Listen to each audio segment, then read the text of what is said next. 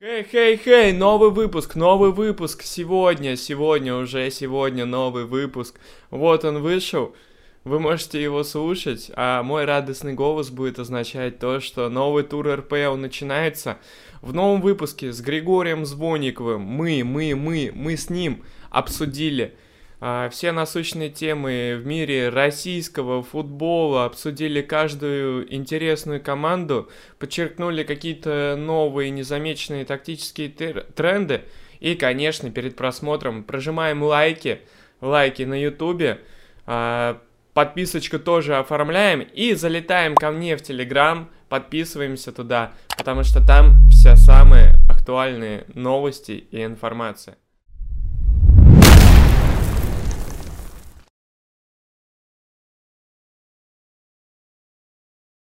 Ребятки, всем привет! РПЛ уже в эти выходные возвращается. С нами сегодня герой прошлого выпуска Григорий Звонников, автор телеграм-канала «Футбольное обозрение». Подписка на канал, а, на мой канал тоже подписывайтесь. Перед матчем говори, лайкайте этот выпуск, подписывайтесь Дзенни, это если YouTube там закроют, еще что-то.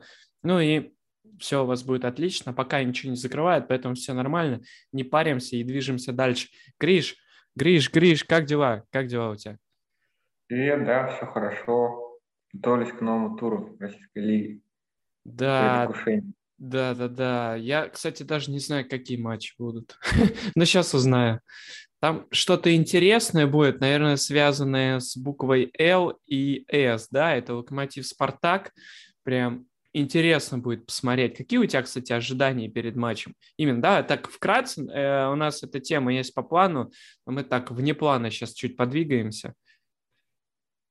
Ну, ожидания, как всегда, самые, самые такие неожиданные даже, потому что как бы тактической команды не подготовились, в каком бы состоянии игроки не, ну, не пребывали.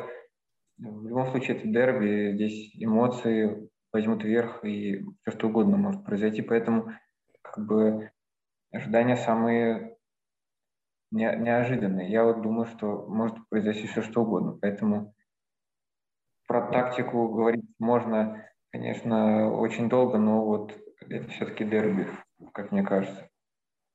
Ну да, кстати, какую-то фразу или где-то, может, на Ютубе слышал про то, что какой-то там аналитик начинающий подошел к топовому на аналитику и спросил у него, а как вот можно вот этот вот этот момент объяснить?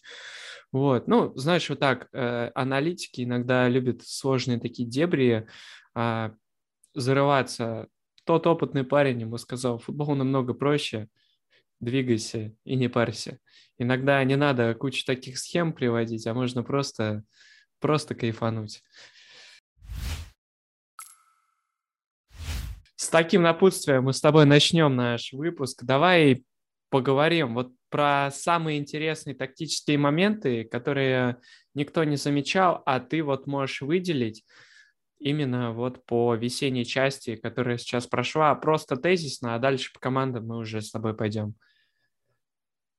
Ну, сложно так э, как-то сказать то, что именно никто не замечал. Наверное, тут уже там, если говорить там про Урал, какой-нибудь, про Нижний Новгород, там много чего происходит интересно, но если из такого самого, наверное, неожиданного в плане игры у топ-команд, то это, наверное, роль Клаудиньо новая, которую мы увидели вот в первых трех турах и в Лиге Европы, когда он стал центральным полузащитником в схеме 3-4-2-1. Я, честно, даже не представлял раньше, что он может там играть. Я всегда его видел именно на фланге атаки, но никак не именно центрального полузащитника. Для меня это было очень интересно за этим экспериментом наблюдать, хоть Симак от него отошел в последний матч с Тулой, но это очень интересное событие. Жаль, конечно, дистанция маленькая, всего там буквально 4, 4,5 матча он на этой позиции отыграл, поэтому мало совсем данных, мало времени провел. Поэтому сложно как-то глобально оценить, но вот идея интересна на какую-то краткосрочную перспективу. Не знаю, будет ли Симак к этому приходить еще или нет, посмотрим. И Ну, если про «Зенит» конкретно говорить, то, например, э, про Юрия Алберта тоже интересно. То есть я мало, конечно, видел его в чемпионате Бразилии, ну, наверное, как и многие. И в начале, когда он только пришел, я думал, что это будет э, нападающий чистый, но Симак использует его на фланге. Конечно, э, это все условно, потому что у «Зенита» атакующая тройка узко действует, меняется позициями постоянно. Он может и оказываться как форвард периодически, но именно на старте атаки всегда он именно слева открывается, чуть левее. Это тоже интересно, ну, лично для меня было, потому что много новых игроков, много, соответственно, новых ролей. Тут э, можно очень долго рассуждать. Можно ну, ничего страшного, ничего страшного. Раз уж мы начали про «Зенит», у нас в плане тоже есть «Зенит», а «Зенит» в принципе, свой отрезок начал неплохо, да, можем так сказать, продолжая двигаться к своему еще одному чемпионству. Все стабильно, что еще добавить? Сменили схему, ну, особо они вроде бы не сменяли. На 3-4-3, да, они перешли, если я не ошибаюсь. Ну, собственно говоря, «Зенит» э, по этой схеме играл в первой части чемпионата. Симак э, на нее перешел еще в августе и использовал ее чуть ли не три месяца. Э, но эта схема отличалась от того, что было сейчас, потому что мы видели в центре поля, в центре поля Бариуса и Вендела, а теперь видели в центре поля Вендела и Клаудини. Совсем разные сочетания. И вот роль Клаудини, про которую я уже сказал, это что-то совершенно новое. Плюс э, немного игра такой тройки отличается, потому что даже когда, например, Тюга с Азмуном выходили в тройке, то все равно немного другому она действовала. Сейчас же мы видим узкую тройку, такую гибкую, вариативную, мобильную, которая даже, я бы сказал, не зависит от игроков. Но которая больше а. в штрафной, да, получается, играет? Не задействуя именно ширину. Угу. Они, они очень узко открываются то есть э, используют максимальное пространство перед штрафной, и при этом э, могут смещаться на фланге, как Зюба там это делал. Поэтому это очень классный ход от Симака, я считаю. Э, в последнем матче он все-таки отошел от 3-4-2-1 этой схемы и с Арсеналом сыграл в 4-3-3, где уже Бариус вернулся в опорную зону, и Кузяев Клаудини над ним по защите были. В атаке вышли Малком Стовой и Сергеев, но, соответственно, качество атаки от этого не снизилось. Тимак сам объяснял, что им удобно играть в этой схеме с тремя игроками впереди. И он хотел именно, именно направить э, большую угрозу на фланге, как он после матча сказал. И поэтому перешел 4-3-3. Собственно, посмотрим, как бы, э, будет ли Клаудини теперь играть в центре поля еще, если Симак уже 4-3 будет постоянно использовать, то есть это будет, наверное, самые такие интересные моменты вот в оставшихся матчах. Ну да, поводом для перехода на 3-4-3, возвращение к истокам, так сказать, более чуть другое, стал уход э, Ракитского и травма Ловрена, насколько я понял. И в тройке там играли Вендел, а, этот Дуглас Сантос и центральный-центральный идеальный, самый центральный, как мне кажется, это Чистяков. Вот. Бариус, да? Да, да, Бариус правее чуть был, ну, правый в тройке. А, Чистяков и Ант. А, ну и, кстати, вот этот повод э, позволил позволил нашему русскому парню Данилу Круговому занять позицию левого латераля и Слушай, мне очень нравится Даня Круговой. Еще по матчам Уфы он мне, в принципе, нравился. А, там я вот не знаю, застал его Симак или не застал. Вот. Э, парнишка такой очень а, хорошо мяч продвигает, насколько я знаю. И в принципе, двигается с мячом тоже неплохо. Вот, что ты можешь сказать про Даню Кругового в целом и вот про роль его в «Зените» сейчас, и как он тебе вообще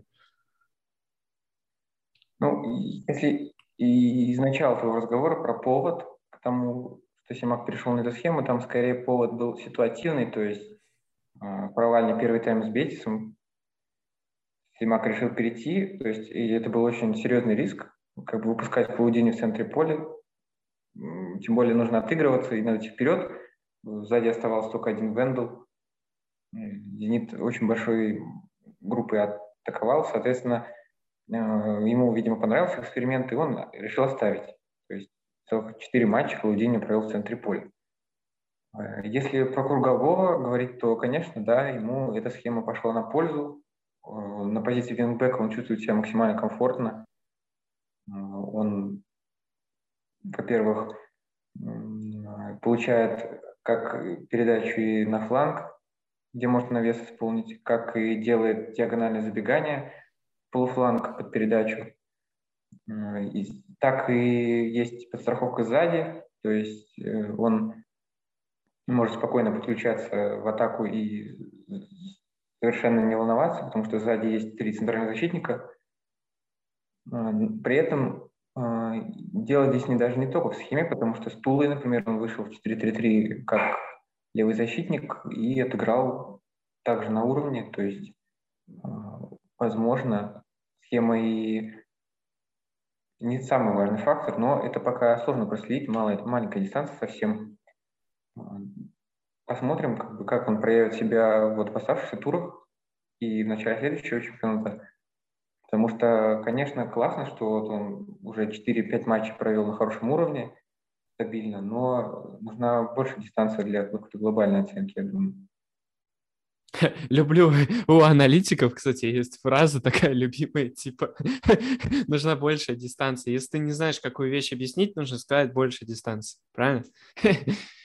Да не-не-не-не-не-не, это такая, типа, знаешь, изюминка, типа. Да, да, понятно. Просто ситуативные какие-то решения сложно анализировать, когда мало времени прошло. Ну да, я Каким... понимаю тебя. Да, вот не казался, поэтому посмотрим. Кстати, по «Зениту» еще что добавить хотел. Я, кстати, помню, что с парой э, Вендел и э, Бариус э, были проблемы у «Зенита» иногда с провалами в центре поля. Вот, это иногда возникало из-за того, что Бррр, а, Вендел такой, как бокс-то-бокс, наверное, больше, двигаться пытался вперед, и постоянно зона оголялась, и не всегда, конечно, соперники этим пользовались. Что ты можешь сказать по сравнению вот с Клаудиньо и Вендовым э, парой? Ты имеешь в виду сравнить Клаудиньо, Вендел и да, Вендел да, да. Да, да, да. Или я, я, короче, запутался, да. Или там Клаундиньо Бариус, я не помню. Кто там в последних матчах был уже времени. Вендел, опять же, Вендел. Да, да, да. Бариусом, потом с Клаудиньо.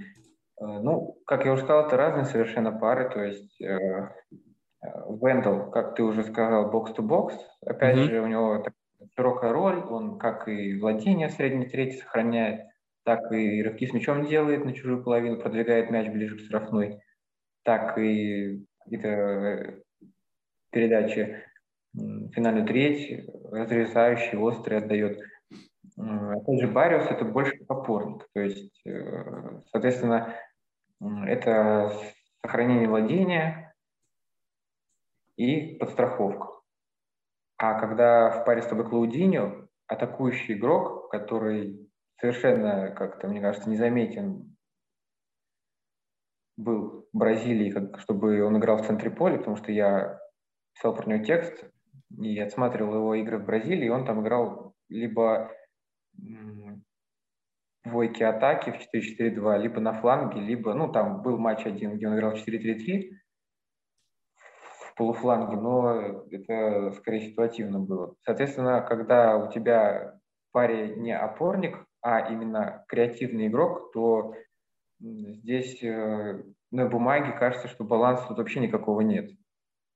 Есть два таких очень качественно продвигающих мяч игрока. Один через пас, через рывки, другой через дриблинг. Но при этом какого-то провала например, в обороне не было. Вот по этим матчам, которые провели они в паре, Клаудиньо и Вендел. Так что, мне кажется, э, главное различие, собственно, в качествах игроков, но сравнивать, опять же, пока рано. То есть э, Бариус и Вендел в паре провели большую часть чемпионата, а Клаудиньо и Вендел вот пока только 4 матча. Поэтому пока только можем так какие-то наброски сделать в сравнении. Хорошо, давай такие тезисные ожидания тогда от «Зенита» дальше с тобой скажем. Вот, в принципе, по календарю там у них сейчас будет игра с Сочи, а дальше с Ахматом, с Уралом, с Краснодаром, с Зенитом, Химками, Спартаком. Вот. Может что-то вообще помешать сейчас Зениту чемпионство выиграть? Наверное, только отъезд бразильцев, да? Это, наверное, главный тезисный, тезисное ожидание будет. Нежданно-негаданно. Ну, мне кажется, упустить сейчас чемпионство будет наоборот, мне кажется, тяжелее, чем его как-то... Мне кажется, уровень состава, мне кажется, идеи Симака, качество отдельных игроков говорят о том, что у «Зенита» есть, наверное, самый качественный состав, самое качественное сочетание в лиге. И я не вижу каких-то причин, кроме как, во-первых, травмы ключевых игроков, во-вторых, ну, отъезд бразильцев, как ты говоришь, возможный, может помешать чемпионству «Зенита». Мне кажется, все-таки пока нет команды, которая на дистанции сильнее, чем «Зенит». Как бы, и, конечно, есть «Динамо», которая рядом в таблице, но это все-таки первый сезон на таком уровне, и не все решается как бы в очных матчах, поэтому, мне кажется, пока «Зенит» самая сильная команда в лиге, ну, по, по каким-то показателям, по моему мнению. Ну да, потому что даже если взять э, там касаемо состава, уровня игроков, а вот выпадет Кузяев, можно заменить игрока, выпадет кто-то из нападающих, можно заменить, да даже из центральных защитников, если кто-то выпадет, то тоже можно, в принципе, заменить, что-то придумать. Ну, короче, много инструментов есть, как можно изменить игру. У Симака в этом плане вообще все прекрасно. Кстати, про казаха ты что-то слышал, который перешел в в, в, в «Зенит», Нурулы Алип. Я, кстати, смотрел какие-то матчи его на сборах. Мне, в принципе, парнишка понравился. Вот, ему, я не помню, сколько, 22 или 23 года левой ногой играет, достаточно молодой, хорошие перспективы и неплохо так пасеки вырезает. Вот, я его в паре с Чистяковым смотрел, он, конечно, там косячил немного, чем-то мне, знаешь, как он напоминал Мампаси, такой же, блин, по первым матчам. Вот, что-то можешь по, по нему сказать? Меня просто удивляет, что он так мало выходит, хотя, в принципе, объяснимо, потому что сыгранная структура уже есть. Вот, ну, наверное, это у «Зенита» покупка на будущее. Ну, по нему сложно что-то сказать. Я не видел его в Кайрате. Я видел его на сборах. Ну, в официальных матчах он, по-моему, выходил на замену. Поэтому пока сложно сказать, почему не играл. Ну, тут даже, собственно, Адамов мало играл совсем, потому что э, Симак перешел на 3-4-2-1. Было сочетание, соответственно, Сантос, Чистяков, Бариус. Он не хотел ничего менять, не хотел вносить какие-то поправки, потому что структура работала. Ну и даже когда он перешел на четверку, стул, и, соответственно, в центре вышли Сантос и Чистяков. То есть пока что, думаю, что получит он время, конечно, в конце чемпионата, ну, независимо от того, что там досрочно «Зенит» выиграет чемпионат или нет, мне кажется, все-таки он свое время получит. Там, там мы посмотрим. И, но здесь э, сложный вопрос, потому что все-таки летом его надо выкупать, и здесь уже нужно будет как-то смотреть, как он вообще себя проявил. И я думаю, поэтому Симак в последних турах чемпионата точно его будет задействовать для того, чтобы принять точное решение. Потому что если он так и останется на скамейке в большинстве игр, то большого какого-то смысла не было его подписании.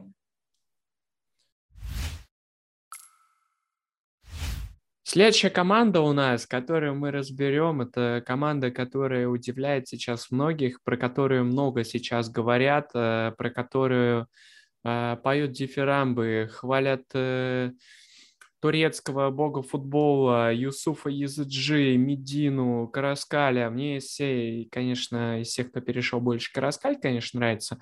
Вот, ЦСКА – это топ хит-парада нашего сегодняшнего такой, такого некого хит-парада. Команда, которая превосходит все ожидания, и новички дают результат. Что мы можем сказать про ЦСКА?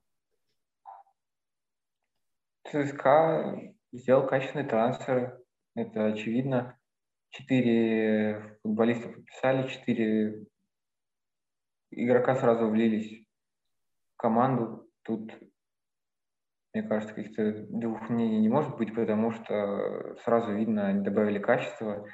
То есть на адаптацию ушло совсем мало времени, даже несмотря на то, что на сборах не все успели поиграть хотя бы несколько матчей. Казалось бы, там какое-то время должно быть на привыкание команде, к составу, но нет. Э, с первого же тура делают результат. То есть и мы видим, как Капамен в опорной зоне э, добавляет баланса, я так сказал. Мы видим, как EZG может сыграть как и под нападающим, как и самого нападающего. Мы видим, как Раскали Медина такие игроки полуфланга, я бы их так назвал, как они вносят разнообразие, когда у тебя есть Караскаль, который тащит мяч на рывках, который может в любой момент уйти в центр, а может и на фланг уйти, поменяться с вингбеком, например, местами.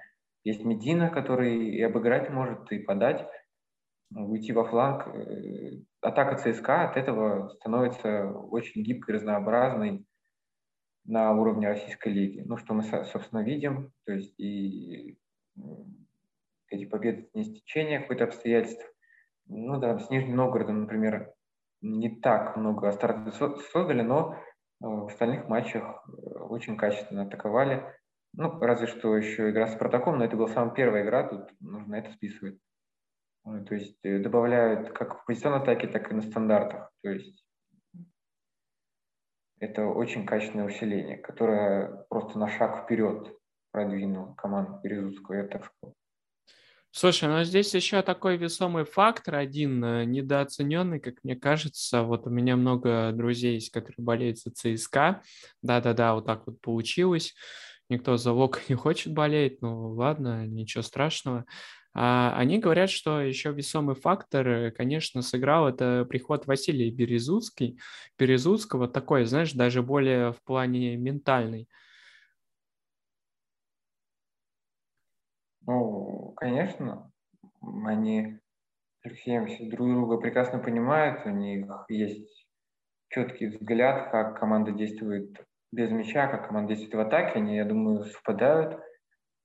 И, конечно, психологические, психологические какие-то беседы с игроками, какие-то установки индивидуальные, они, конечно, добавляют. Ну да, здесь прям менталочку так хорошо прокачали, эмоции дали. А вот э, что интересного мы можем сказать про какие-то тактические моменты, может, которые Березуцкие при, при, привнесли сейчас в ЦСКА весенней части, может, что-то интересное там все-таки есть. Я потому что вижу постоянно вот эти меняющиеся схемы, вот, то с двух защитников, то с трех защитников, но здесь больше под соперника уже. А, это все подбирает возвращение Фукса, который тоже достаточно так неплохой передачкой, в принципе, для уровня российских команд премьер-лиги обладает. И вот по этому моменту. Тут интересно в том плане, что Березуцкий это не тренер одной схемы, даже двух, потому что в первой части сезона уже несколько схем перепробовал, и он сам говорил, что схема не является для него главной. Он еще любит позиции игроков постоянно менять. Я вообще, я просто иногда в шоке, что он делает с игроками, куда он их ставит. Просто когда я Щенникова увидел третьим центральным защитником в каком-то матче, я просто офигел. Это вроде бы в товарке какой-то было. Извини, что перебил. Ну, собственно говоря, с Рубином он вышел, левым центральным защитником. О. Вот. Э, и здесь важно то, что Березуцкий, он первую очередь отталкивается от качества игроков. Мы видим, что пока что определяет он их качество в рамках схемы с тремя центральными защитниками, потому что в четырех э, матчах Российской лиги э, было две схемы. Соответственно, в трех из них он сыграл с тройкой и с, с локомотивом, как мы видели, он 4-2-3-1 решил использовать. Все-таки 3-4-2-1, которую он использовал, она не была однородной, потому что с Спартаком мы видели, как э, вышел под заболотным ESG, и действовал он довольно гибко, он мог опускаться на одну линию к обмену, фактически у ЦСКА было два игрока во второй линии в начальной стадии атаки. И мы видели, как ESG выходит уже как сам нападающий, э, который гибко перемещается в финальной трети, уходит на фланги, в зоне перед штрафной, ищет пространство. Э, соответственно, Березуцкий пока что все равно еще в поиске. Мне кажется, он еще не пришел к, к тому, чтобы он хотел видеть на 100%. Даже матч с Рубином, который, казалось бы, ну, тут никаких вообще шансов. Как бы качественный матч во всех аспектах, как и в писон-таке, так и без мяча, так и в переходных фазах. Но все равно Березутский пока еще только ищет. Пока что, видимо, схема с тремя больше подходит. Да, здесь будет интересно посмотреть, потому что вот с Локомотивом меня, конечно, удивила роль EZG, как он играл, больше даже на ложную девятку где-то было похоже. Вот, ну, в принципе, ложная девятка нельзя, наверное, назвать, потому что в схеме 4-2-3-1 в априори, наверное, не может быть ложной девяткой, просто такой игрок больше. Форвард в оттяжке, как можно сказать. Вот, ну, в принципе, да, стандарты решают, исполнители решают, индивидуальный класс очень сейчас так прокачался у ЦСКА и за счет этого добирают, добирают в каких-то матчах уже за счет качества исполнителей скамейки ЦСКА очки. Ну и следующий, следующий борец, борец, куда ушел наш любимый Федя Смолов, это московская «Динамо». Вот, э, «Динамо», кстати, да, еще не развалилась, в принципе, еще все нормально.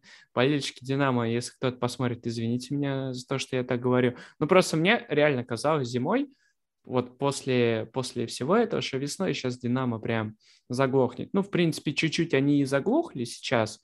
Вот, что мы можем сказать про Динамо, потому что лекалы, в принципе, не изменились, тот же самый стиль, вот, единственное, только Смолов появился. Но вот про этот момент раскроем его и давай, Гриш, дерзай. Ну, приход Смолова, наверное, главное отличие, собственно, от того, что мы видели осенью. Смолов стал меньше бить поворотом, потому что в «Локомотиве» у него была совершенно другая роль. Здесь он в рамках структуры уже действует по-другому, привыкает к тому, как его Шварц хочет видеть на поле. И пока что адаптация идет, в принципе, успешно. Еще точно э, будет и даже вот, мне кажется, вот в этот международный перерыв будет от Шварца ему какие-то персональные указания следовать. А, но пока, пока что Смолов точно не выпадает. Мы видим, что прессинг, например, тоже не стал пока что каким-то камнем преткновения. Пока что Смолов хоть и не действует интенсивно на протяжении там, всего времени, которое он проводит на поле, но потихоньку, потихоньку привыкает. Все-таки у Гизделя он не так много успел поиграть. Не, не думаю, что как-то успел привыкнуть, что ли, к интенсивности. Э, и, и все-таки модели Гизделя и Шварца отличаются, поэтому здесь много всяких аспектов. Если что касается вот игры в атаке, то я уже отметил, что он стал реже бить. Стал чаще пасовать. С матча с Спартаком Шварц хотел использовать его открывание перед штрафной, потому что не всегда центральные защитники Спартака могли за ним выдвигаться, потому что у них стоит дилемма, либо я за ним пойду дальше, а мне за спину кто-то забежит, либо, соответственно, я не пойду, останусь на, э, на линии, но зато он сможет принять мяч в одиночестве и э, искать э, решение. Там был хороший момент в конце первого тайма, когда Смолов под передачу Фомина открылся один совершенно в опорной зоне и в касание отдал на Гурулева, но Кафрия все-таки его опередил. Вот, поэтому мы видим, как Шварц пока что пытается Смолова в свою структуру вписать. Получается пока неплохо, если вот на короткой дистанции смотреть. Мне кажется, Смолов, он не такой игрок, знаешь, который типа за спину будет открываться, вот прямо. Он, он умеет а, от спины хорошо, ну, знаешь, открываться, типа смещаться куда-то в глубину для получения мяча, а за спину это сплошные офсайды, вот как а, по локомотиву это было очень много, он попадал в офсайды постоянно, как будто не чувствовал то ли темп передачи, то ли еще что-то. Да, согласен. Он больше командный игрок, он больше такой э, игрок подыгрыша, который поможет в опорной зоне соперника найти свободное пространство и отдать какой-нибудь разрезающий, разрезающий пас или на фланг отдать, найти свободного партнера в штрафной, или самому, соответственно, делать э, рывок с мячом в штрафную или финальную треть, поэтому, конечно, его роль в «Динамо» будет отличаться. Потому что в «Локомотиве» все-таки свободы было больше. Как и у Николича, так и у Гизделя. А вот по поводу обороны, слушай, ушел один из основных центральных защитников у «Динамо», Ордец, Ордец. Вот, ты что ты можешь сказать по защите именно, как изменилась структура? Вот, и как тебе пара Бульбуина Евгеньева? Ну, мне кажется, что не просела оборона после ухода Орбица. Евгеньев э, уже сейчас готов быть основным центральным защитником. У него есть качество как в начале атаки, у него неплохой первый пас, так и в обороне, то есть э, не проседает, успевает. Э, за соперниками. Э, я думаю, что пока что глобально оборона «Динамо» не стала хуже. Стало ли лучше, тут уже спорный вопрос. Э, начало атаки – это такой довольно субъективный показатель. Тут сложно вот только по нему понять, улучшилось ли продвижение мяча. То, то что он сохраняет владение, то, что он направляет мяч в нужные зоны, это определенно. И он делает это точно не хуже, чем Орд.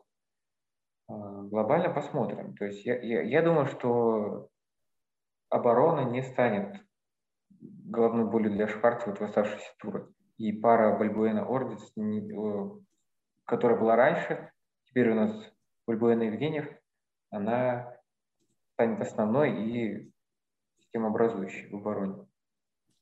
Да, в принципе, Динамо да будет как-то стараться набирать очки, будет э, также пытаться бороться за тройку. Как мне кажется, они в тройке по итогу где-то так и останутся. Думаю, даже, может, третье место, а ЦСКА, думаю, все-таки второе будет. Вот. Ну а следующая команда, которая поджимает, это Сочи. Гриша, один вопрос. Они все еще живы или нет? Ну, в плане, знаешь, своего игрового стиля и всего остального, а то некоторые думают, что результат просели. Да нет, конечно, живы. Как бы понятно, сейчас было два не самых удачных матча с Химками, нулевая ничья с крыльями поражения, но там все-таки удаление. Нужно это э, вписывать. И этому уделять много внимания. И я считаю, что все-таки какого-то кризиса пока что нет. Прошло 4 матча в РПЛ, один в Кубке. Пока что рано об этом говорить. То, что бросается в глаза, например, Кассьера не забил, хотя очень ярко провел осеннюю часть сезона. Это скорее стечение обстоятельств. Моменты были у него, но в целом результативность команды просела. Он также остается полезен в подыгрыше, также остается полезен в поиске свободных зон, помощи партнерам. Поэтому то, что он не забил в этих матчах, это не какая-то явная проблема. Он также позитивно влияет на позиционную атаку, как раньше. А, и из того, что можно назвать новым, вот в этой части сезона, наверное, лично для меня вот Ангфан раскрывается, стал вот получается, в трех матчах из четырех он выходил в центре поля. Да, у Набова и... сейчас проблемы какие-то, я не знаю, то ли травма, то ли еще что-то, вот. Много матчей он пропускал. Угу. У них неплохая связка, и мне кажется, что потеря Набова пока что не так сильно сказывается на позиционной атаке, на обороне. Посмотрим, потому что пока что Ангван выглядит интересным вариантом неплохой заменой Набоа. Плюс в одном из матчей он вообще выходил э, выше, когда Набо с Талаговым играли в центре, а он э, левее в атаке. То есть э, его можно использовать на нескольких позициях. Это тоже огромный плюс. И я думаю, этот трансфер летний, он очень полезен сейчас Федотову. И обычно такой игрок, как Набо, отсутствие очень сильно сказывается, но пока что глобально, я думаю, это не стало проблемой, благодаря тому, что Ангван адаптируется. Слушай, а Кассьера бы забрали бы в Локу, а Мелкадзе бы оставили в Сочи. Одобряешь, нет? Ну, мне кажется, что э, он бы сейчас не стал сильнее, не стал игроком основы, потому что есть Кухта, и я не знаю, почему. Есть ли какие-то причины в том, что он не будет играть в основе? Это такой чисто риторический вопрос был. ну, просто одобряешь или нет. Хотел бы так. Ну, знаешь, с баночки бы выходил бы так бы, чисто там клепал бы. Не знаю, не думаю, что это как сильно повлияет на лук. Слушай, а если все более-менее будет нормально, я думаю, он в ЦСКА скорее уйдет из российских команд, даже больше, более вероятнее так. Очень качественный на уровне РПЛ игрок. Как я уже говорил, он полезен и в подыгрыше, он полезен и просто в позиционной атаке. Его помощь партнерам и, соответственно, реализация хорошая, которую мы видели осенью. Э, Слушай, просто как Смолов, да, в подыгрыше полезен, да? Ну, не, немного разные игроки. Смолов, он все-таки больше касаний делает, он больше делает э, рывков, больше времени иногда у него уходит на то, чтобы обдумать. Э, ну, специфики игрока Кассера, он все-таки больше игрок э, касания, одного-два, и быстро находит партнера, не так часто с мячом как-то возится, тащит его, поэтому много разные игроки. Ты просто спросил именно про локомотив. Конечно, он усилит любую команду из топ-7, но именно в локомотиве, именно на данный момент я не думаю, что это как-то глобально повлияет на атаку, потому что есть Кухта, который сейчас очень качественно себя проявляет. Да ладно, я так просто. Вопрос ради вопроса был. просто интересно было, и там подойдет, не подойдет. Вот. Ну, в принципе, интересно было посмотреть бы. В футбол менеджере можно, если что, сделать такую тему. Карьеру промотать там на, на, на два года и посмотреть, как он заиграет, потом вердикт вынести уже настоящий. Вот и все. Да, вот так. Сочи, Сочи, Федотов творит чудеса, как говорится, из говна и палок. Э, команда работает, все нормально. Да и в селекции тоже прибавили. О чем говорить, даже Мелкадзе забивает. Мне кажется, туда Кокорина сейчас типа верни, и тоже нормально будет играть игрок. Конечно, очень сильный тренер на уровне лиги. И это касается как тактики, как и психологии, так и индивидуальной работы с игроками. мы видим, у него есть э, система, и он может игроков разных качеств, разного уровня, может в нее встраивать без серьезных каких-то потерь, без серьезных осложнений для игры. То есть очень недооценена его работа, мне кажется, потому что э, в силу определенных обстоятельств Сочи не такой медийный клуб, не так часто его обсуждают, от этого и некоторые плоды работы Федотова не всегда заметны, кажется. Да, да, да. Блин, мне, кстати, вообще Федотов типа нравился. Я еще по Оренбургу помню, по его команде, в принципе, достаточно такая крепкая была банда у него. Там, кстати, как раз-таки Сутармин зажигал. Прям вообще неплохо. Прям нравился. Вот.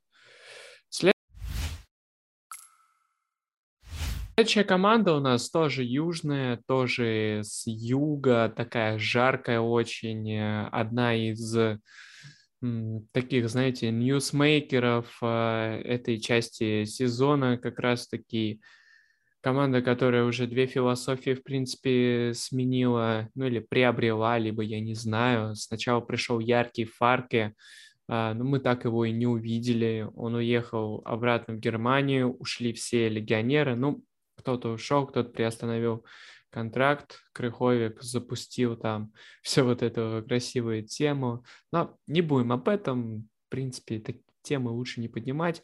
Краснодар, да, удивительно, но пока без поражений.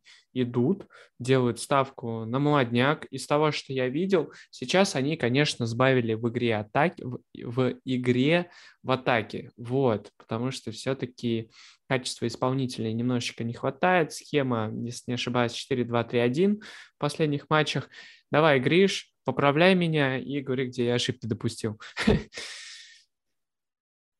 Ну, нельзя сказать, что я ошибся однозначно. Схема у них довольно вариативная, потому что это ситуативно может быть 4-2-3-1, может быть 4-3-3. В первых двух матчах с Уралом Краснодаром, так, с Уралом и Спартаком, mm-hmm. соответственно, больше 4-3-3, а с Уфой, когда Газинский вышел, паре с Черниковым, тут уже больше 4-2-3-1 тяготело. Но это все равно, все равно зависит от ситуации, зависит от игрового эпизода. А, просто видим, что сейчас в полузащите Краснодара а, ключевую роль играет Черников как опорник, страхующий, как опорник начинающей атаки. А, Кривцов который по своему стилю скорее э, похож на опорника именно, а не на игрока, который по всему полуфлангу продвигается, который ищет пространство, скорее тоже направлен больше на сохранение владения. Такой игрок, соответственно, с Уфой, когда они вышли втроем, сразу Черников, Газинский и Кривцов, то полузащита Краснодара была сугубо э, сохраняющее владение, мне кажется. Э, и, соответственно, в силу того, что ушли, ушли легионеры, сейчас Ионов и Спиртян – это главные двигатели атаки Краснодара. Да, потому что Ильин вообще, типа, пока не выделяется особо прям вот форварда качественного, вот такого прям вот Краснодара очень не хватает, как и скамейки запасных где выходят молодые парни.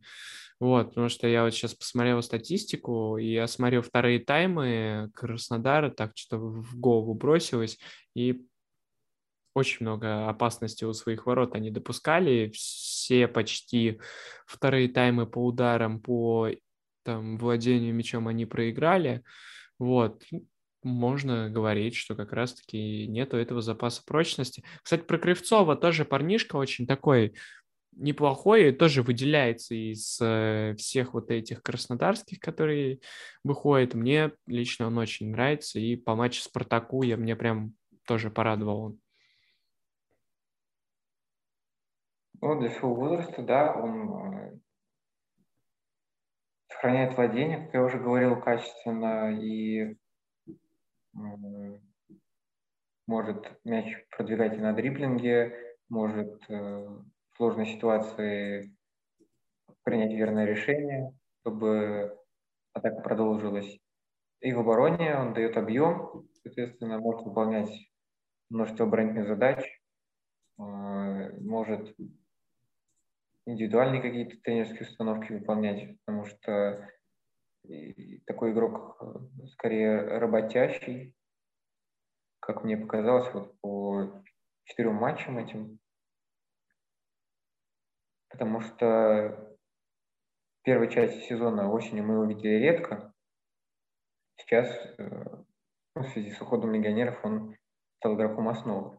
Если вот э, про Ильина, возвращаясь к нему, конечно, по своим характеристикам он не подходит э, для комбинационного, комбинационного футбола.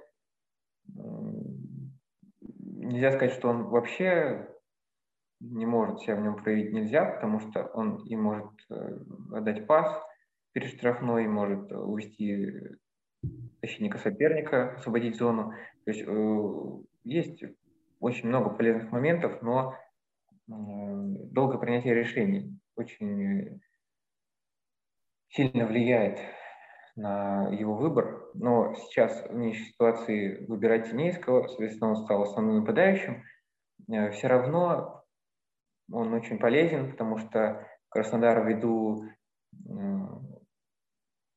всей ситуации когда на сборах ты наигрываешь одно, у тебя уходит 8 игроков, которые были близки к, основ, к основе, и ты вынужден вообще по ходу сезона все менять. В нынешней ситуации более простой выход из обороны, длинная передача, какой-то продольный пас вдоль фланга, за который Ильин вполне может зацепиться, либо сам, либо навязать борьбу, и, и партнеры сместятся в его зону и заберут отскок, подбор, э, останется за Краснодаром. То есть в этом контексте он очень важен. И я вот сказал про Ионова и Спиртяна. Они в первую очередь важны своей вот свободной ролью, когда они постоянно находятся в поиске свободных зон, когда они своим движением их создают, когда они ищут мяч э, в нетипичных ситуациях. Э, например, Суфо Ионов номинально вышел справа, постоянно смещался налево. Пертиана мы уже часто видели осенью, когда он на позиции десятки бороздил вот э, все пространство на чужой половине. Теперь он прикреплен скорее к левому полуфлангу, а, но все равно находит пространство и на другом фланге, то есть он не ограничен, хоть и номинально выходит слева. То есть э, одна из главных проблем Краснодара, как я в одном из текстов писал, у Краснодара есть качественные игроки в плане открываний, то есть Ионов, Спиртсян и Ильин дадут объем открываний, ну, дадут объем заполнения свободных зон, но сложности начинаются с тем, чтобы именно доставить туда мяч, потому что Черников, Кривцов Э, все-таки часто находится низко. Ну, вот Газинский может помочь, да, как мне кажется. Газинский, да, вот в этом плане может помочь, но он только такому вышел на замену, вот Суфой отыграл, уже потихоньку адаптируется, и, возможно, да, возможно, именно Газинский сможет объем необходимый передач Краснодару дать в оставшиеся туры. А, кстати, интересно, если там пошерстить какую-то Академию Краснодара, есть у них какой-нибудь интересный там кадр, э, там какой-нибудь разыгрывающий опорник, еще что-то. Вот, кстати, было бы интересно вот, узнать. Кто, кстати, знает, ребят, смотрят, пишите в комменты, может, мы этого человека не знаем. Вот, ну, было бы интересно, кстати, посмотреть. Блин, кстати, прикольно было бы, если Буткин сейчас бы играл бы там бы. Прям добавить бы он мог очень хорошо бы этому Краснодару. Сейчас очень Краснодару пригодился. Ну, кто же знал, когда его летом отдавали, что такая ситуация будет. Да, поэтому здесь, здесь, может, мы не увидели бы столько забитых штрафных, как он сейчас кладет их просто нон-стопом. Вот. Следующая команда тоже, которая потеряла только у которой это очень сильно на результатах сказалось, еще э, у, тренера у них, э, у их тренера очень сильно горит жопа, пердак, будем русскими языком говорить, конечно же у Лени Слуцкого, ушли легионеры, упало качество, ну и где-то даже в промежутке с этим тоже качество падало. Что можно сказать про Рубин? Такая, знаешь, команда, которая чисто как на распродаже любит э, игроков захапать себе каких-то, а вот э, как как из этого что-то выстроить, что-то типа непонятно. Вот, магия Слуцкого закончилась или что это вообще?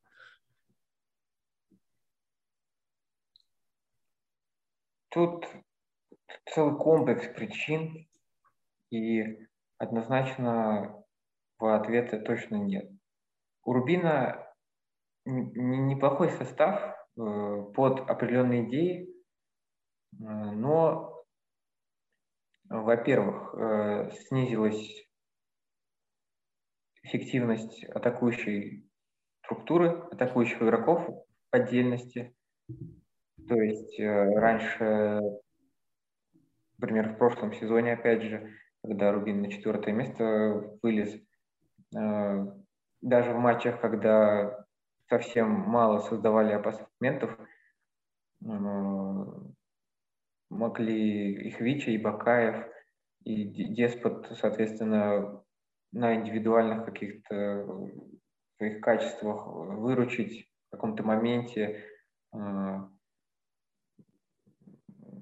сделать преимущество буквально из ничего. Сейчас э, этого стало меньше. Вот, э, результативность Лисаковича стала какой-то ярким пятном на этом фоне, но недолго продолжилось, потому что у Рубина очень большие проблемы в позиционной атаке. А, с уходом легионеров все станет значительно труднее, потому что мы видим, как сильно Рубин даже несмотря на не самый эффективный сезон Хвичи, мы видим, как сильно он от него зависим. Мы видим, как э, в центре обороны решают именно легионеры, то есть Бегич и Тальби в четырех турах э, выходили в паре. Мы видим, как Уремович важен для команды. Теперь э, ни Уремовича, ни Бегича, ни Хвичи мы не увидим. Э, и на фоне того, что у команды и так проблемы есть в позиционной атаке, сейчас они еще сильнее обострятся, Тускому нужно будет искать решение, что в такой ситуации еще более губительно. Проблемы в обороне тоже наслаиваются, потому что структура, которую предложил Слуцкий, например, вот в этих четырех турах 4-3-3, э, узкая обороняющаяся вот, в центральной зоне – по ситуации выдергиваются на фланге. Э, в теории она, конечно, очень дает хорошее качество при нужных исполнителях. То есть, например, Хакшабанович, он э, в обороне дает именно тот нужный объем, который в этой системе дает позитив. А вот, например, Хвича не успевает дорабатывать этим «Зенит» пользовался активно в том матче. То есть Рубин не стал э, сильной командой на дистанции. Рубин выдает э, хорошие отрезки, как мы видели вот в прошлом сезоне, например, начало этого чемпионата, когда в пяти турах три победы, две ничьи. Но Рубин не стал сильной командой на дистанции, потому что, опять же, зависит от индивидуальных действий игроков атаки, потому что проблем в обороне из-за этого, потому что сколько бы Хвича не дорабатывал в каких-то моментах, предъявлять ему сложно за это, потому что если он будет больше сил тратить на оборону, не факт, что в атаке он будет столь же свеж, как на какой-то 70-й минуте матча, например. Поэтому Слуцкий, хоть и сам вот эту перестройку затеял, вынужден сейчас, чтобы остаться в команде, вынужден, мне кажется, вступать в новую перестройку, к сожалению. Это ну, вызвано не только игрой, вызвано еще и отъездом легионеров.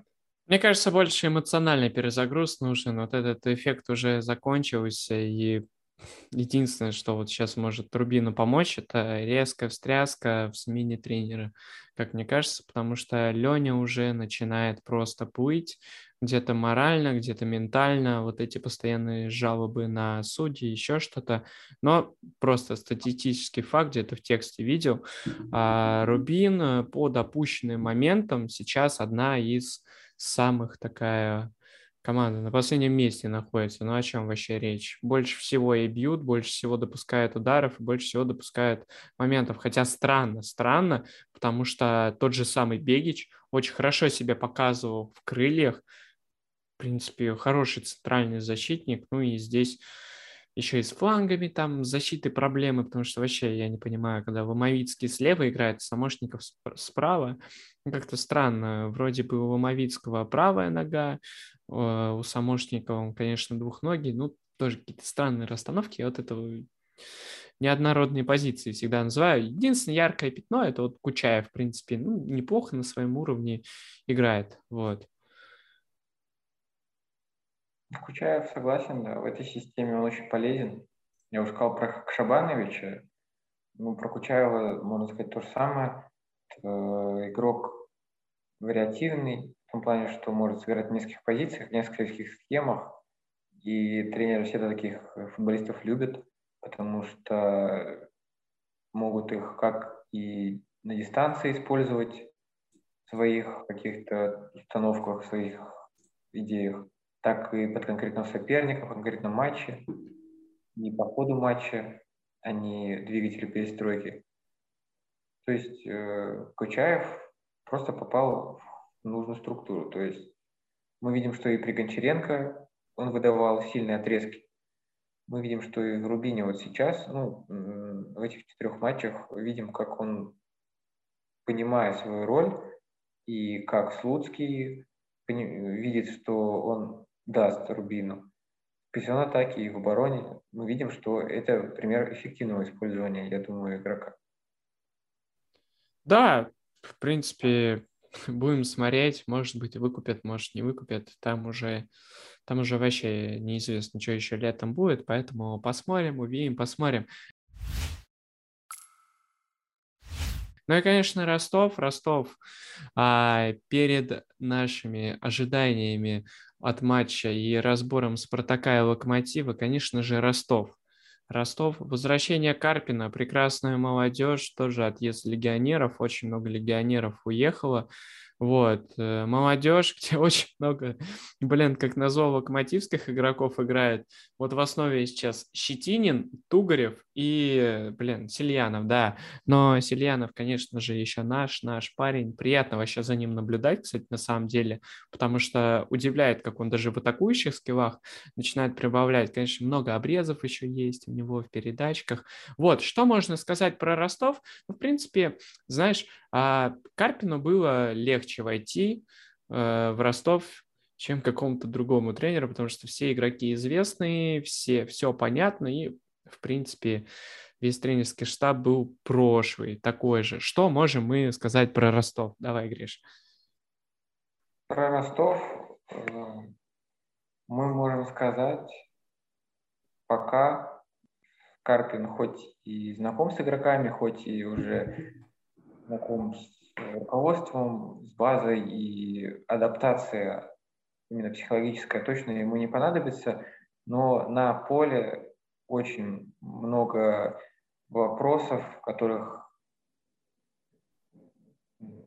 для него накопилось, потому что только что ушли пять легионеров, которые определяли структуру Ростова.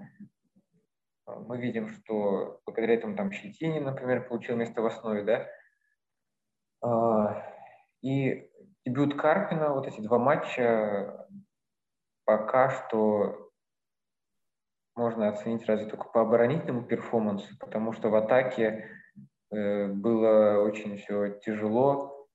С Рубином XG создали меньше, хотя играли в большинстве 20 минуты. С Динамо вообще нанесли три удара всего, один из которых там чуть ли не с центра поля. То есть мы видим, что Пока фарт Карпин. просто идет, мне кажется, знаешь, какая-то такая прям, ну реально фарт, а как назвать еще? Пока Карпин, вот... хоть и адаптация не требуется, но э, вот этот международный перерыв, мне кажется, ему на пользу пошел. Хоть он и работал со сборной, но явно о Ростове думал. И тяжело вот, как независимо от того, работает в команде до или нет, по ходу сезона приходить, когда, тем более у тебя, вот, как я уже говорил, ушли игроки основного состава, Поэтому, конечно, эти два матча нельзя сказать, что там Ростов плохо отыграл в атаке. Это, конечно, просто это идет а, адаптация, и в этих двух матчах просто было главное а, добиться результата, заработать очки, и, соответственно, упростили игру в атаке, не стали, я думаю, помощники Карпина и самым нагружать сразу а, какими-то идеями в атаке, какими-то триггерами – в обороне, в, в прессинге. Поэтому вот после перерыва мы уже увидим первые плоды работы Карпина. Пока что мы видели просто э, попытку удержать результат, удержать очки вот в двух отдельных матчах. Давай по личностям пройдемся. Здесь много интересных есть перепитий. Что ты можешь сказать про Сильянова? Сильянов э, потихоньку адаптируется, потихоньку мы видим, как он формируется как игрок, его главные качества. Э, будет очень интересно посмотреть э, при Карпине, будет ли он игроком основы, будет ли он основополагающим игроком вот, в построениях Карпина, потому что ну, как болельщикам Локомотива, я думаю, будет важно понять, э, Сильянов – это вот будущее команды или нет. Карпин э, умеет к крайним защитникам находить подход, Карпин умеет с ними работать, и для Сильянова это такой э, правной точкой станет. Даже несмотря на то, что всего 6 туров или 7 до конца чемпионата осталось, э, мне кажется, вот в этих матчах мы уже можем проследить, как Карпин на него подействует. Пока что Сильянов, конечно, это не стопроцентный там, игрок основы локомотива будущим летом, когда он там вернется из аренды. Но мы видим, что он прогрессирует. А, конечно, смена тренера, э, которая произошла, это ну, как бы формальность. То есть я думаю, что Карпин и до этого оставил то, наследие, которое, по которому, собственно, Кафанов работал. Поэтому здесь важно, э, как непосредственно с ним будет работать Карпин. Когда работал Кафанов тренерский штаб, все-таки ему давали одни установки, а лично Карпин, мне кажется, уже видит его немножко по-другому. Посмотрим. Да, здесь будет интересно посмотреть за ним, потому что, ну, сейчас, сейчас ну, в плане ментальности, мне кажется, ему проще, потому что ему здесь доверяют, ставят. И я считаю, ну, наверное, не особо верный, конечно, шаг был, нельзя так сказать. Но ему идет это сейчас на пользу, а это самое главное и для локомотива тоже. А про Тугарева, ну, в принципе, думаю, особо нечего говорить. Вот, э, про Щетинина, вот, тоже, это воспитанник Локомотива, кстати говоря. Вот, если кто-то не знает, э, парень играет центральным полузащитником, такой цепкий, неплохой. Вот, что-то про него можем так парочку тезисно добавить? Ну, пока сложно. И видно, что не планировали изначально вообще его использовать. Мне кажется, он был как больше игрок э, близкий к основному составу, но ввиду сложившихся обстоятельств он получил место в основе. Э, пока что, мне кажется, не до конца вообще понимает, как его использовать, и он просто на своих каких-то качествах, которые еще предыдущего этапа карьеры остались, действует. Э, думаю, что вот в ближайших турах уже четкая роль на поле появится. Э, я не имею в виду позицию, я имею в виду конкретную установку, конкретные ситуации, которые тренерский штаб даст. Поэтому, я думаю, будет интересно в ближайших турах как и за Сильяном, так и за Щетининым посмотреть. Тут, мне кажется, нет исключений.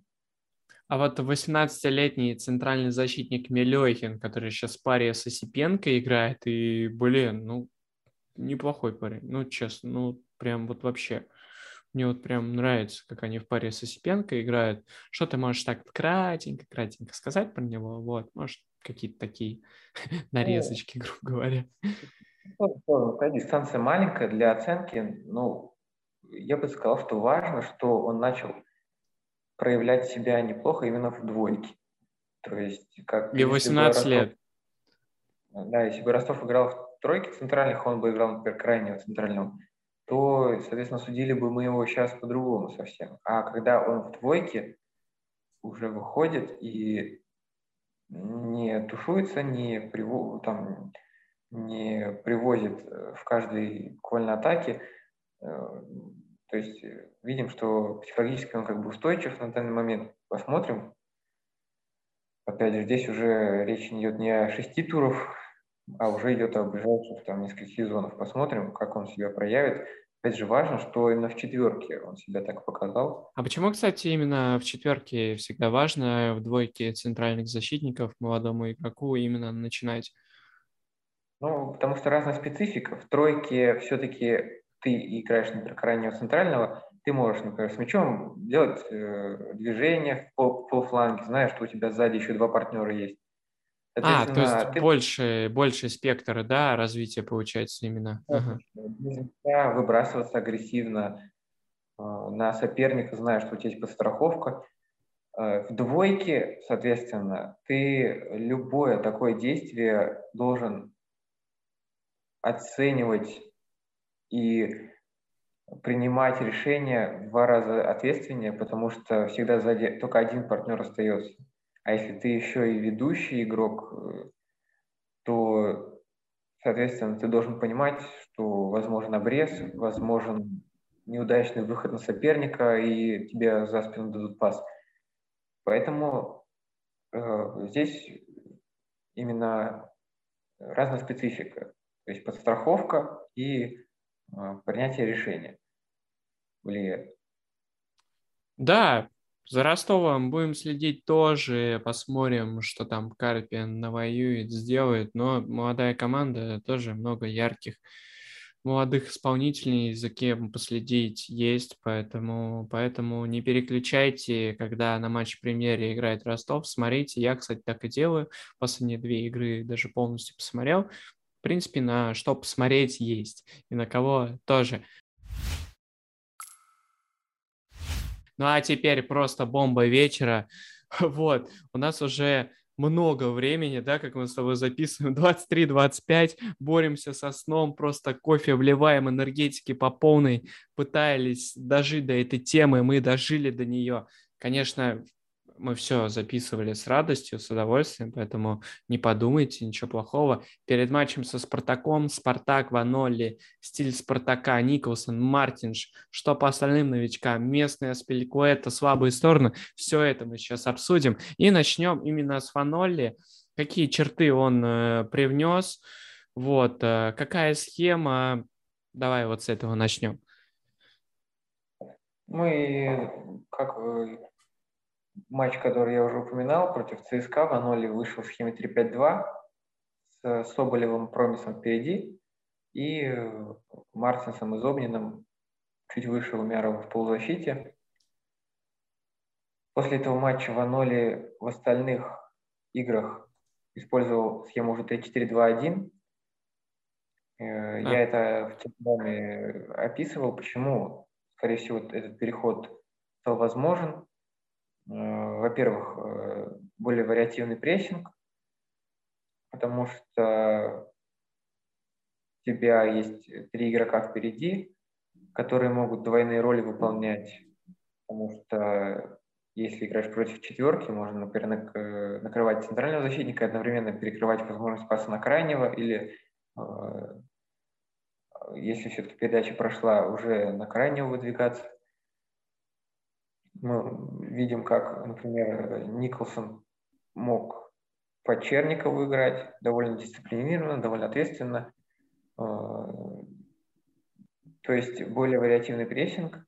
Соответственно, Спартак только-только формирует, только-только работает над своей позиционной атакой, и длинные передачи – это один из инструментов в такой период выхода из обороны, и мы видим, что Спартак его активно использует, и в схеме 3-4-2-1 гораздо легче цепляться за длинные передачи, то есть э, идет длинный пас на Николсона, а Промис и Бакаев уже смещаются к нему и цепляются за подбор. Э, и роли Бакаева и Промиса. Еще вот третий пункт, потому что Промис э, такой игрок, которому удобнее именно полуфланге, полоборота принимать мяч и тащить его к штрафной, чем изначально находиться перед штрафной, уходить ниже, искать мяч на фланге или в средней трети.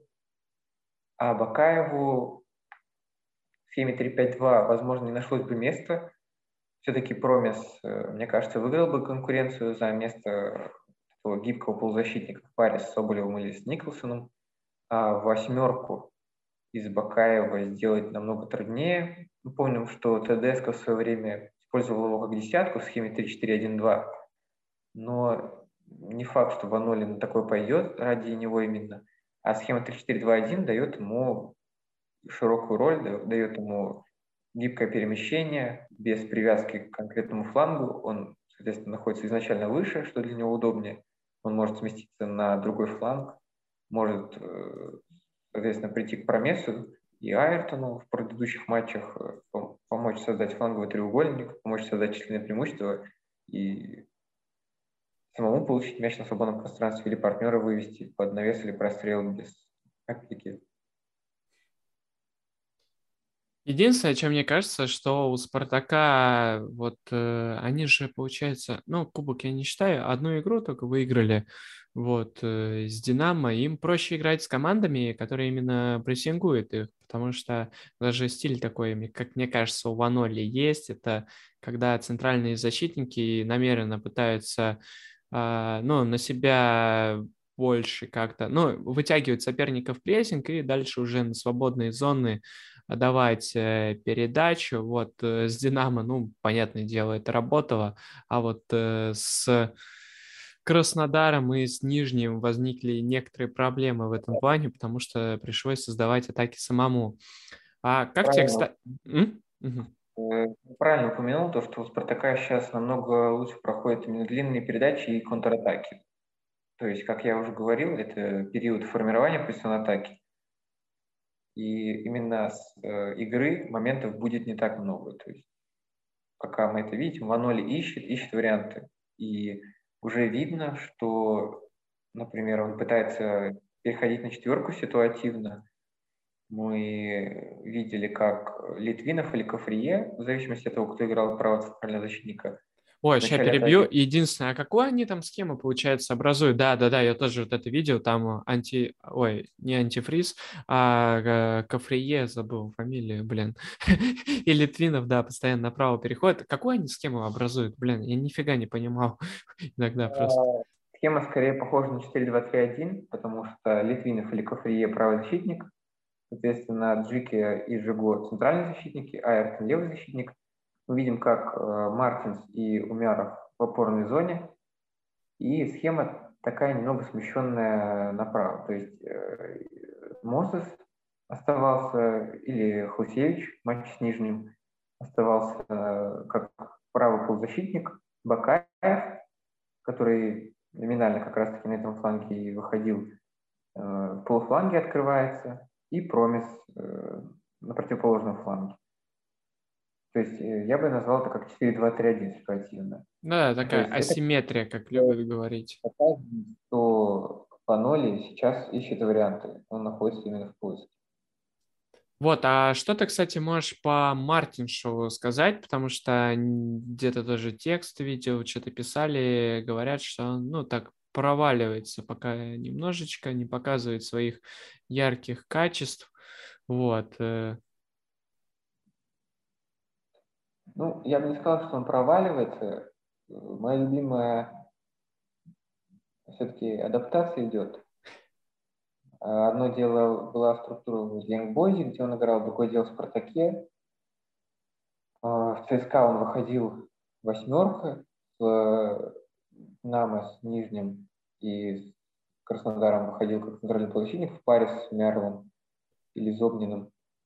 Мы видим, что игрок по качествам своим скорее тот, кто сохраняет владение, тот, кто направляет мяч в нужные зоны. И пока даже в таких ситуациях, конечно, он ошибается, мы видели подтверждение этих четырех матчей чемпионата, которые прошли. Здесь, э, опять же, наслаивается то, что он начинал восьмеркой, это одна специфика, потом уже перешли они на игру в паре, другая специфика. Э, две игры он провел с Умяровым, то есть э, наработка э, одних связей, с Зобниным против Нижнего уже, соответственно, подстройка под своего партнера, привыкаешь к нему. Ошибки очевидные скорее из психологии, я думаю, так что адаптация еще идет в теории он э, может стать на ближайшие годы именно тем игроком в опорной зоне, которого Спартаку не хватало долгое время. Э, но э, мне пока тяжело судить, ведь в защите не так было много ситуаций, чтобы оценить, как он держит зону, как он справляется с открываниями за спину, как он оценивать ситуацию, чтобы, например, не смещаться э, из опорной зоны, не открывать пространство или наоборот, не быть близко к своему партнеру и открывать э, правее или чуть левее, в зависимости от полуфланга пространства. То есть э, посмотрим. Пока что даже в этих четырех матчах, которые прошли, мне кажется, что он немного добавил баланса в центр поля. И, как по мне, пара Мартин-Зобнин или Мартин Сумяров ну, интереснее, чем, например, пара Зубин Умяров. Ну, наблюдение, которое я сделал на основе четырех матчей. Пока что длинной дистанции для оценки нет. Ну и уход Айртона, конечно, тоже может сказаться, но здесь то ли плюс, то ли минус. Конечно, с атакой чуть просядет, вот, ну, касаемо обороны, не знаю, либо Классен, а хотя мне вообще кажется, блин, Хусевич выйдет. Мне кажется, Ваноли что-то подготовит такое интересное. Вот, но, скорее всего, наверное, Классен будет. Очень серьезная потеря, потому что в атаке Айртон давал очень много.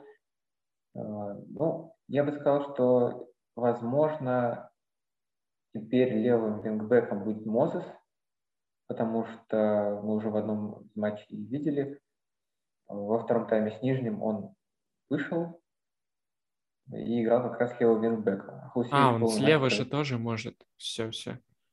А Хусевич полный матч провел, как правило, вингбек, и, возможно, в ближайшее время это будет его основная позиция. В Туле он играл именно крайнего нападающего в тройке, там, в схеме 4-3-3, 4-3-2-1, 3-4-2-1. А Ваноли видит его именно как правого вингбека.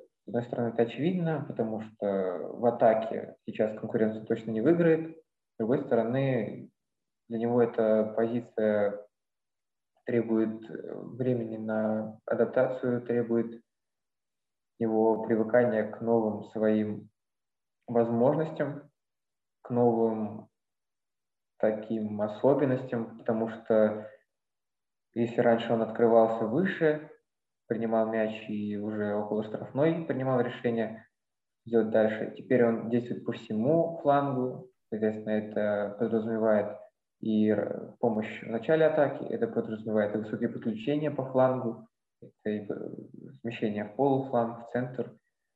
То есть э, пока что Хусевич ну, далеко не весь свой потенциал показал, но, опять же, уход Айртона – это, наверное, дорога ему вот на этой позиции правого вингбека в основной состав, потому что пока что в атаке именно Хусевич э, не будет э, получать много игрового времени. Хотя Данька очень хороший Хусевич. Блин, мне очень нравится. Я еще по играм а, юношеской сборной Рос... Ой, молодежки да, Ю-21, прям напористый такой хороший парнишка. Мне он очень нравится по своей стилистике, вот. Поэтому будет интересно за ним последить. И будем, будем, будем следить и посмотрим, что будет вообще. А как тебе местная Спеликуэта, который, которого переделал в Аноли по знаешь, э, Конте, Конте, Конте, Конте.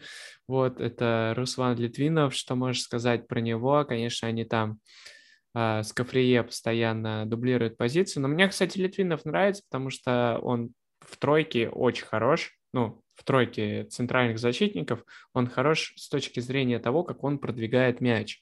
Вот, и на сборах вообще я кайфовал, когда смотрел, как он начинал атаки и, в принципе, разыгрывал мяч.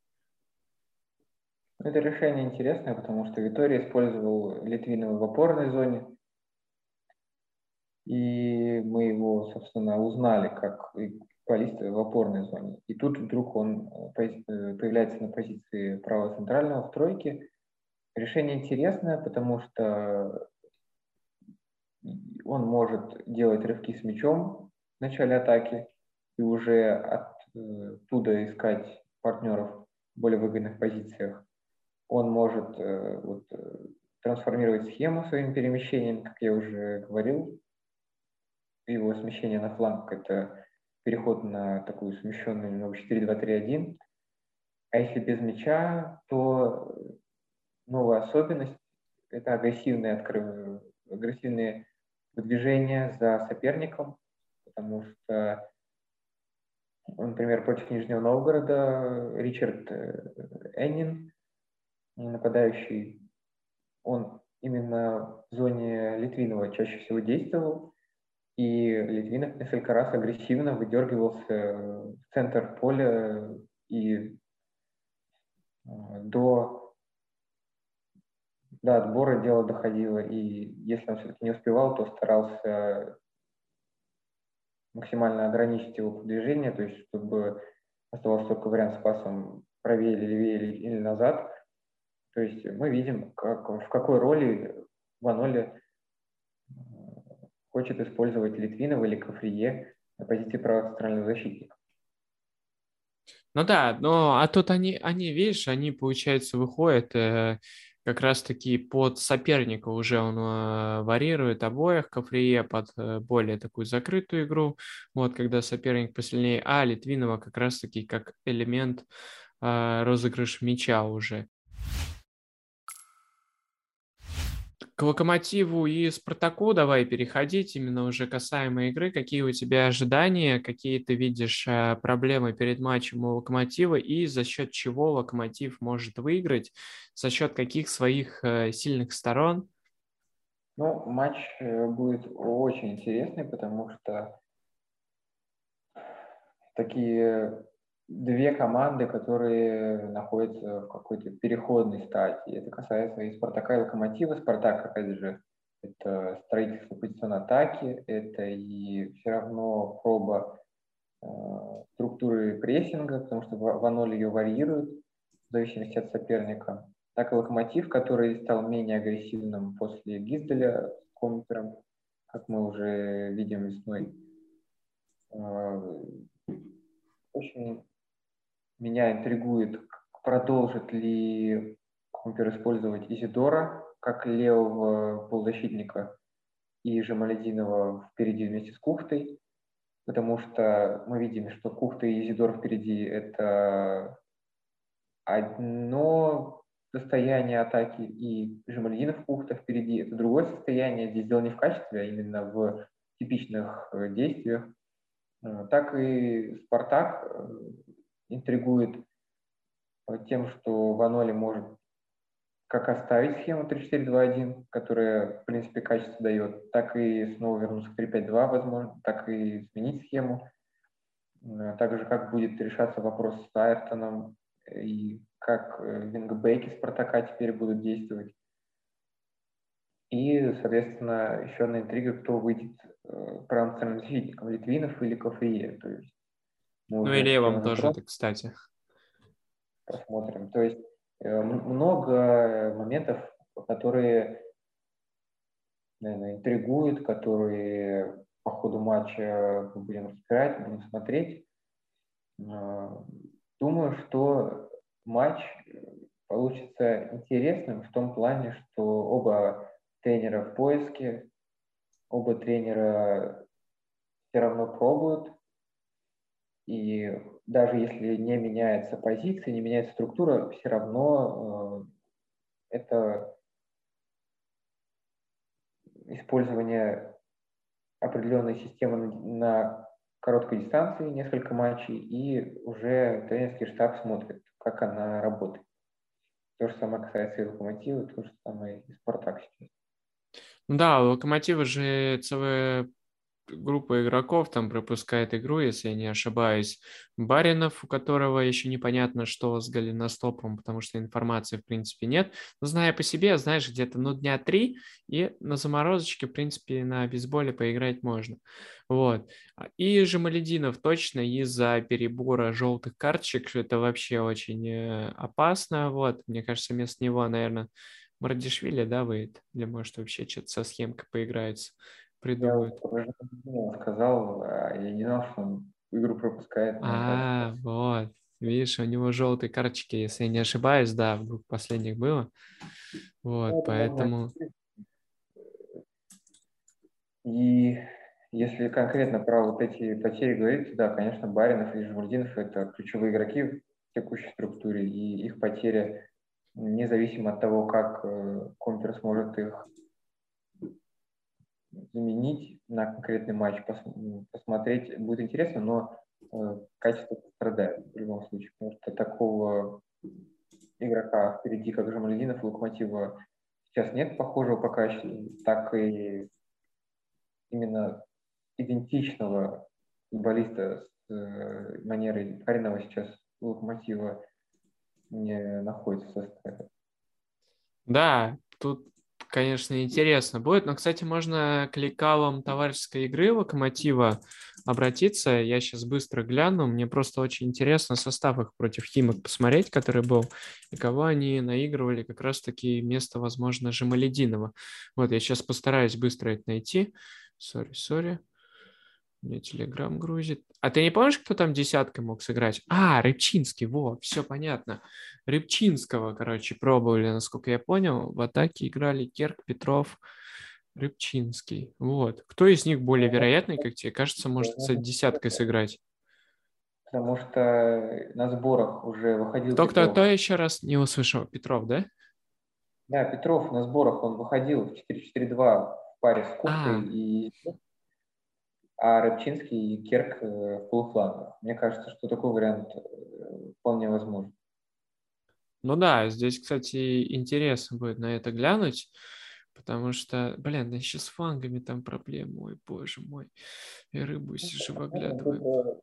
Разные. Опять же, я говорю, что Изидора Кухта впереди и Керк э, Рыбчинский полуфланга, так и Петров и, и Петров Кухта, и Зидор Рыбчинский или Керк в полуфлангах. То есть э, варианты есть. И уже под конкретную задачу каждое сочетание определить. Слушай, а касаемо вот вратаря, Гиля или Худя, как ты думаешь, как ты думаешь, кто будет стоять в этом матче? Ну, я не нахожусь в тренерском штабе, не знаю, в каком состоянии Гильермо. Ну, мне почему-то кажется, Худяков в этом матче выйдет. Мне просто так кажется. Ну, правильно, а э, казаться все может, а уже все игра у нас покажет. Вот, ребятки, смотрите, смотрите. Если вы досмотрели до этого момента, лайки, подписка, все делаем. Вот, ну и вы, конечно, очень хорошие люди. Вообще, в принципе, кто смотрел этот выпуск, все замечательные люди. Вот. Гриш, спасибо тебе большое. Мы с тобой добили этот выпуск. Он э, тяжеленький был, потому что время позднее, мы подуставшие уже, но все равно, все равно специально для вас, конечно, мы пилим контент. Тебе спасибо, очень рад был поговорить, так подискутировать про наш футбол. Да, надеюсь, я тебя не измучил сегодня. И все норм. Все, все, всем покеда и спокойной ночи. Так,